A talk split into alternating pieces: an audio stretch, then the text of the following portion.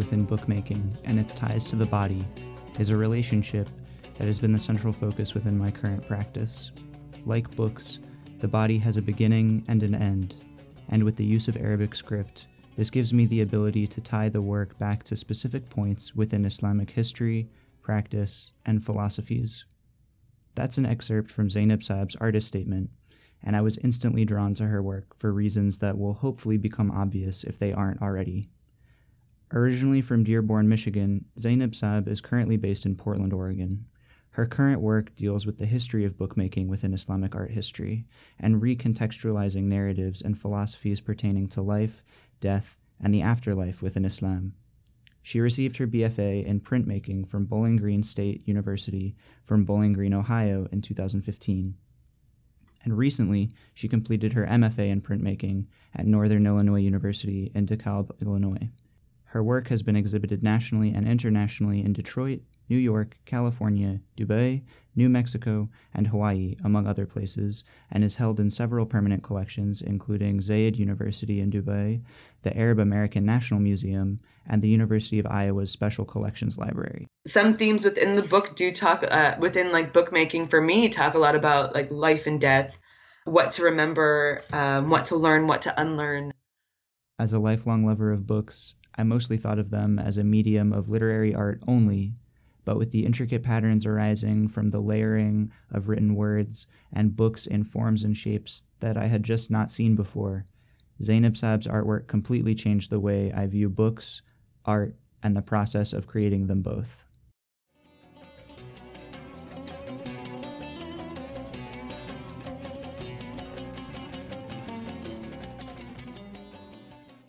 All right, Zeinab, thanks for joining us with Status. Thank you so much for having me. I really appreciate the opportunity. So, just to get started, since we do cover art on Status, but we haven't done really bookmaking in the past, uh-huh. can you kind of like trace your journey as an artist through the different mediums you've explored and kind of how you got into things? Sure, absolutely. Um, I think it all starts back when I was 18. That's when I started college and my first medium that I started with was actually photography. But then I realized looking at all my other art friends, I really like what they're doing, especially those in like illustration and drawing. And I was like, I want to learn that skill. And so a few years later, fast track two years later, I decided to switch avenues and focus on drawing. And this was all while I was still in Michigan. Um, mind you, I was born and raised there and I stayed there for quite some time. And after developing enough skill to feel comfortable to transfer to a four year institution, I decided to focus solely on drawing. And about a year into my program at Bowling Green State, which is where I transferred to, which is in Ohio, I decided, oh, I like this printmaking thing because it ended up being a requirement for graduation but I really fell in love with the medium. Um, I just had never worked with anything like that quite before in my life. And I switched again. um, I just recognized within the last 10 years, I just love to try something new, try to dabble as much as possible. And I stuck to printmaking, and that's what I ended up getting my undergraduate degree in. And that's what I ended up going to get my master's in. And then one year into my master's program, I was like, this is cool, but I kind of continue like have this like itch for something new. And um, a friend of mine who's a bookmaker, she got me into it, and from there, that's when like that whole journey of book art started. And I think like this journey makes a lot of sense to me, going from drawing to printmaking, because like drawing um, really works well with print, and then print and book have a long history of working together. Um, so it just made sense like with the flow of things. Um, and since then i really haven't looked back. I still love book arts like three years later. So yeah that's where i'm at right now. So would it be safe to say that that's your primary medium or the one that you're focusing on the, at the moment? Um, i would definitely say it's the one i'm focusing on at the moment. I am definitely a believer in working with a medium that fits your narrative best I think that's a big part of the reason why I've switched so many times to different mediums because I feel like certain mediums, like I'm doing it for the sake of doing it or for the sake of proving that I know that I know how to do it, which is like such a printmaker move. It's like, why are you making these prints? It's like, because I can do it. um, but there's no real need to like prove that I can do it. For me, it's just a matter of I know how to do this, but it's not fitting like what my narrative is going with to the best of its abilities. So like let me switch to something that like suits my narrative. So I think that's where right now it makes a lot of sense. Can you talk a little bit more about like this relationship between narrative and medium? I think especially at least speaking as someone who's not an artist but enjoys art bookmaking and printmaking seem to be kind of like underappreciated, at least right. in the United States. So, yeah, can you talk about like how bookmaking and printmaking plays a role in telling your narrative? Yeah, for sure. Um, I think what I really liked about printmaking that brought me in was this idea of the multiple. And there's such like a radical history behind printmaking. Um, this idea of like dissemination of information. It always played a role in like just spreading knowledge. So for me, I think that's what brought me in with printmaking is like I can make multiples of the same thing and like either give it to someone, sell it to someone, or exchange it with someone, which is a very common thing we do in like the printmaking community. It's like, oh, you have this print, I like it, and you have this print that I, I have this print that you like. Why don't we just exchange it? And I think that's really beautiful. And I think that like gives a much more stronger sense of community that way of like appreciation of like let me give you mine and you give me yours. So for me i found that really beautiful. Um, i think that's where like printmaking connected for me was just like the sense of community that you get out of it. And like the practice of printmaking comes from a very communal space. You're sharing a lot of materials together in this shop in this print shop. So for me it's like you have to work with your cohorts but it doesn't stop there necessarily. You don't really see people as just like, oh, you're my colleague or my cohort. You are developing like actual like connections with people, getting to know them through their practice. Because once that artist rolls their print out, it, immediately you're like, oh, that's really cool. What is it about? And once you get that information from that artist, like you are tapping in to that individual psyche, um, what they're feeling at the moment, and it just brings a closer connection to folks in that community for sure. Um, and as far as narrative goes, for me, it's like I I really do believe that like good art is like fifty percent craft to fifty percent content. It's like I think there's if there's too much focus of a of craft, it takes away from like how important the narrative is, and if you put in too much of the narrative, it takes away sometimes of the craftsmanship.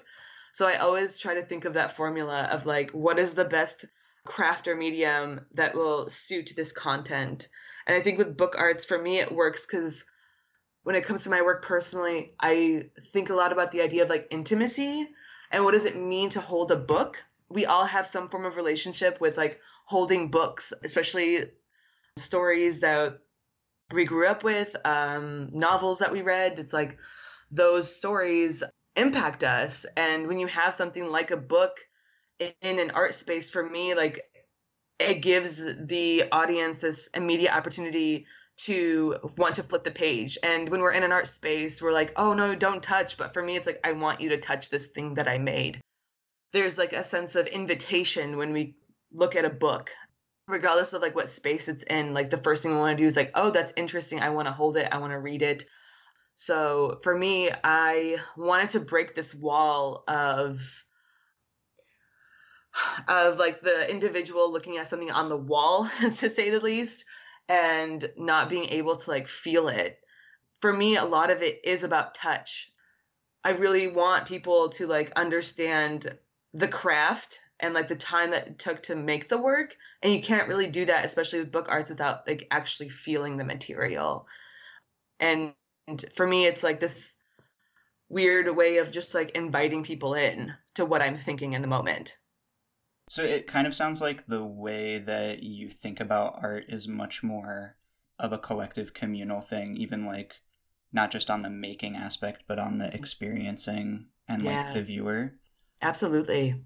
So, um, to like continue with that, one of the first ways that I became aware of your work was through Maamoul Press, mm-hmm. um, which is like an art an artist collective featuring artists from marginalized backgrounds, and we can link that in the on the web page if if you'd like.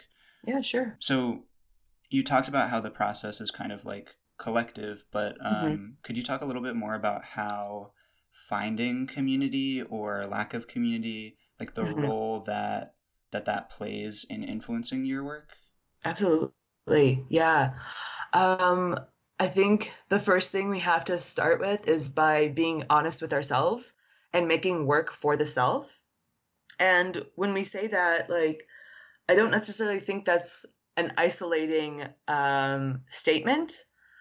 I do think that when you're talking about something personal and vulnerable and intimate, if anything, that reels people in. So I think that the audience, whether they have an art background or not, understand when someone is being sincere and honest. And when that happens, regardless of how personal the story is, people will relate and will connect to it. And for me, it's like, I think it's just much quicker because I have a language involved that isn't English. And this immediately brings people in and not necessarily like connecting right away, but it's like, it's a starting point of like, oh, I know what this is. Let me investigate more.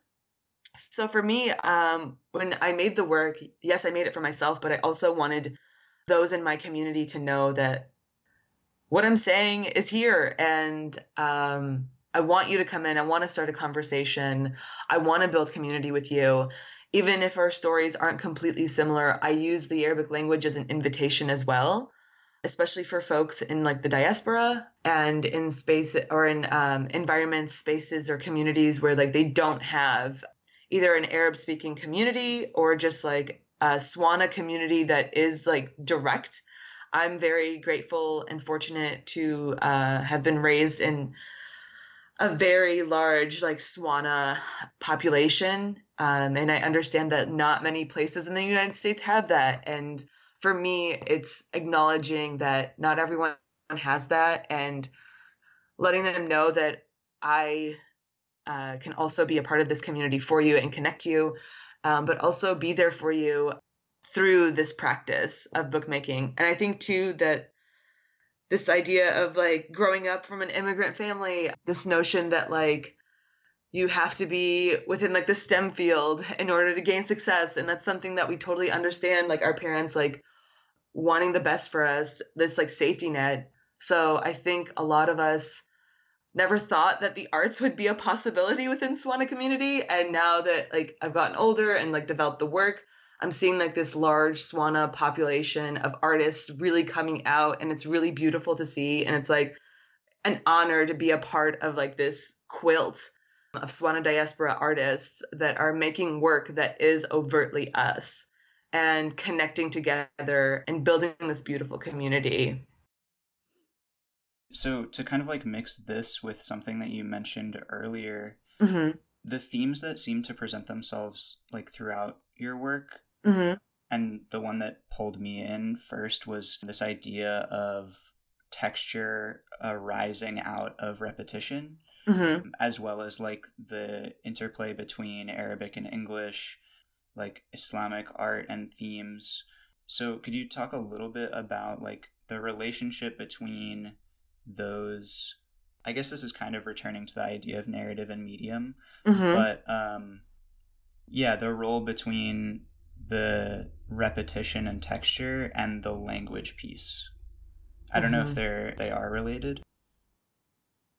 Yeah, no, absolutely. Um, I think for me, repetition is rooted in ritual, which is rooted in community. If we look at like the way in which Islam is practiced, especially if you look at the ritual of prayer, there's so much repetition play- taking place. Um, and for me, I think what connects me spiritually is just this idea of ritual, whether it is like the traditional Islamic prayer or whether it's in my written practice. Whether or not I practice um, the traditional form of prayer or not, I'm still fascinated by it uh, based on its like repetitiveness. It's this repetitiveness is like almost works as a reminder and for me that's where like the ritual comes in of like this reminder of like existence and uh, this connection to like spirituality i think that's where it ties close to me like this idea of like remembering but also this comes from like my mother tongue this fear that i have of like losing my first language which is arabic i always worry that if i ever want to have children will I be competent enough in this language to pass it down to them? Especially when we live in such an English dominant country. I think for me, the idea of repetition is rooted in like the fear of losing this language, which is a fear in forgetting this origin point. So I think that's definitely where the, the like the root of repetition comes in. It's like spiritual, but it's also like secular and like knowing an origin point and knowing where you're from and not forgetting that and how it go- has so much history behind it. I think that one of the most powerful things I've heard recently was from George Abraham, which they're a poet and they made this really really beautiful statement which was not having your mother tongue is almost like a phantom limb. And when they said that, like I was I was taken aback. It was like so beautifully said. And mind you, I'm sure they said it much more eloquently than I did, but that really struck me. This idea that like the mother tongue is truly like a phantom limb when you don't hear it. I mean, don't have it because when you hear it, when you hear it, it's it's so like it vibrates within you, but when you don't know how to respond back to it and it, it's so devastating to you. It's like you know it in your core, but once you try to respond back you can't and it breaks your heart so for me this repetition is rooted in like making sure that that feeling never comes to me this feeling of like i hear it but i can't respond back so yeah that's i think that's where like this ritual and repetition and texture comes in for me it, it seems very very rooted in like another theme in some of your work or maybe all of it, which is diaspora. Mm-hmm. And I remember reading an interview where you kind of framed your work as mixing East and Western mm-hmm. styles. Mm-hmm. So, would you still kind of like frame your work this way, or uh, how has the theme of diaspora changed or stayed the same as you've progressed uh, mm-hmm. as an artist? Yeah, I think for me, um, this idea of East and West has kind of dissipated. I think the only thing that is Western really about it is just this inclusion of the English language. But I think in terms of this connection to like the East, I think that's definitely still rooted in like the Arabic language and connecting diaspora to like its Swana roots I don't know, like this that, that that's the tough thing for me. It's like, do I even care to be an East versus West? Because like I think that right there is ridiculous because like there are no borders, there's no real East West, all, all that like stuff. I don't really think of like about existence that way anymore. And I think that's surprising after like three years later, I'm thinking to myself, like, none of this really feels real. I think I'm just like a connection or like this like embodiment of different origin points just like who just so happens to be existing in the west. I think that's the only western thing about it too just i just so happen to be here. And i'm trying really hard to like resist and fight back in some form or fashion. The west sort of consuming me. And i think like this preservation and continuous writing and working in arabic um, helps with that. I don't know if that helps with your answer, with your question. Yeah, no, definitely. Yeah, I think like just as someone who's like been a big fan of your work over the past couple years, it seems like there has been has been like a a thematic shift a little bit. Yeah. And somewhere over the the course of that, it seemed like correct me if I'm wrong, but it seemed like mm-hmm. you started making your own paper more often. Mm-hmm. So I was wondering, like, how that, why you made that decision, mm-hmm. how it affected your artistic process, Right. And like initially, I kind of thought of that, what you mentioned before about tactile and interaction. Yeah. So the inclusion of making my own paper, I had taken um, a paper arts class, uh, a book and paper arts class, and again this goes back to like this ritual because there is like a whole like setup and process and ritual in producing paper. And i remember one of like my professors making this really beautiful analogy to like the process of paper making is almost like birth because like you have this vessel of water and it has like all of these like clumps and chunks of paper like floating around and then you use this mold and deckle which is like this mesh screen that you like uh, pour into the water and you catch this water you catch the um, pulp of the paper to create this organized sheet of paper. And if you think about it in terms of like islam i think that's pretty fascinating because that's exactly kind of how it's sort of described islamically as like you are this clot of life and over time like you form into this fully fleshed being. And i think that's incredibly fascinating finding that connection and like it's it is it really does feel like this birthing like process having like all this disorganization coming into the, this object which is a screen to like form this like perfectly neat or almost neat sheet of paper is so incredible to me. So it's very calming very soothing um, very powerful to be a part of like this to be in the groove of that process. And for me it just made more sense because some themes within the book do talk uh, within like bookmaking for me talk a lot about like life and death what to remember um, what to learn what to unlearn so it made a lot of sense for me to include paper. And again it goes back to like that tactileness and it goes back to like this uh, um, invitation. When we've been connected to paper for thousands of years but also like on a personal level like paper is like the first medium we like one of the first mediums we touch as children. We draw on it we write on it. We write very intimate secretive things on it. We use it to pass around information um, so it made a lot of sense to me to like make this paper and to like add more of like my dna into the book itself i think that's another thing as well is like when we think about books as we turn the page like our hands are emitting oil and we are imprinting our DNA into this thing, making it even more personal. So that idea of like other people touching it, other people's like DNA being a part of this um, book is really beautiful to me. It makes it even more communal. That does kind of tie in with my next question, which was like the the aspect of repetition and ritual. It's like almost like prayer. Yeah. Or like I mean, for our for some intents and purposes, maybe it is. So, how has the the process of bookmaking been affected by faith for you, mm-hmm. um, or not?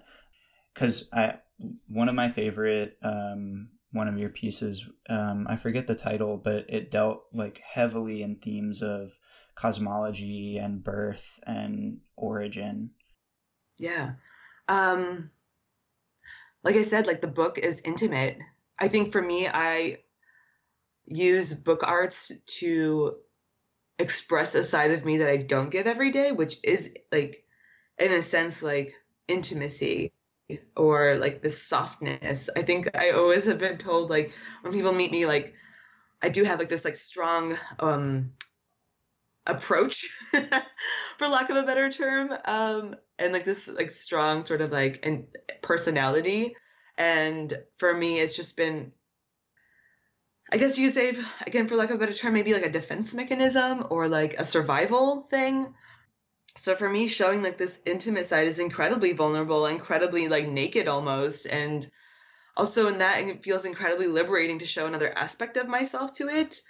And I always think about like the book as an extension of the body as well, because there's so much terminology tied into the body within bookmaking that I really do feel like the book is like a true extension of my body, um, just on like its vocabulary alone, um, on top of like putting my, my like physical DNA into it as well, and also putting like my labor into it um, too, and then my words, like all this layering of the self into like this one piece is just like again like this invitation to this like for the audience to like to know this other aspect of myself too while talking about things that either i'm um, in the process of digesting or these things that i fear or these things that i believe in. So for me it's like the book is truly like this extension of myself as another like body almost like this its own spiritual entity. So so would you say that like that the inclusion of paper making into your process is like another step towards like eliminating the separation between yourself and the book? Um I don't know if that's like that's just what I got from what you said. Yeah, I think for me it just like gives more to the self. Okay. It gives more of myself into like the piece. Yeah. So kind of like uh, wrapping up a little bit. Um, yeah. I was wondering, maybe this is like too, I don't know, too uh, definitive. Sure. But is there like a specific thing that you want the viewer of your art to take away, if mm-hmm. anything specific at all? And does it change depending on who might be interacting with your work? Yeah. I think for the latter, it definitely does change depending on who's interacting environment as well. Um, that plays a role, I'm sure. If they were to take anything from it, um, I think for me, the first thing that comes in my head is that I'm constantly searching. I'm constantly looking for ways to remember. And that I know sounds incredibly vague, but um, it's, I think it's for me, it's like remembering the tongue that I have and trying really hard to keep it and preserve it. I think the overarching theme, if there were um, more than one, I think one of them for sure is this idea of preservation, of like preserving the tongue is also preserving the self.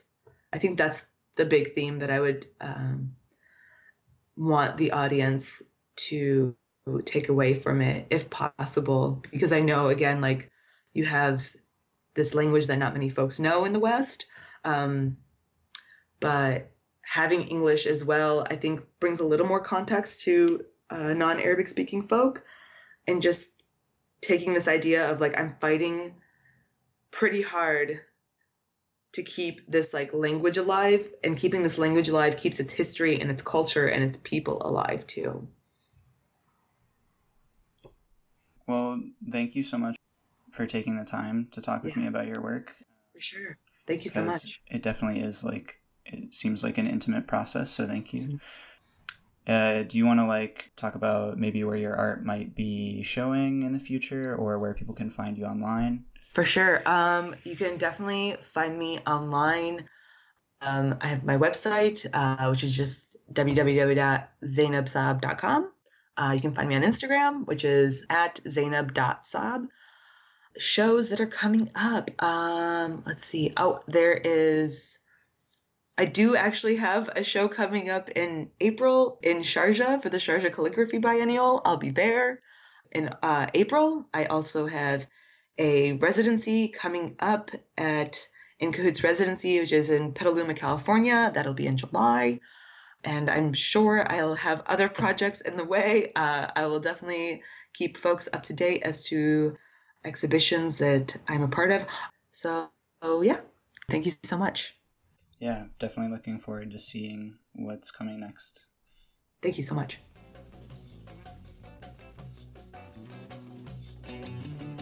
You've been listening to Status Audio Magazine the status is produced by the Arab Studies Institute in partnership with Voices of the Middle East and North Africa, co sponsored by George Mason University's Middle Eastern Studies program and the American University of Beirut's Asfari Institute for Civil Society and Citizenship. Interested in pitching an interview, a program episode, or becoming a partner? email our associate producer, Paola Messina, at paola at statushour.com to listen to more conversations, on the scene reports, and discussions. Visit our website, statushour.com, or subscribe via iTunes and listen to us on the go. You can also friend us on Facebook and follow us on Twitter. Thanks for listening, and for more conversations, please visit statushour.com.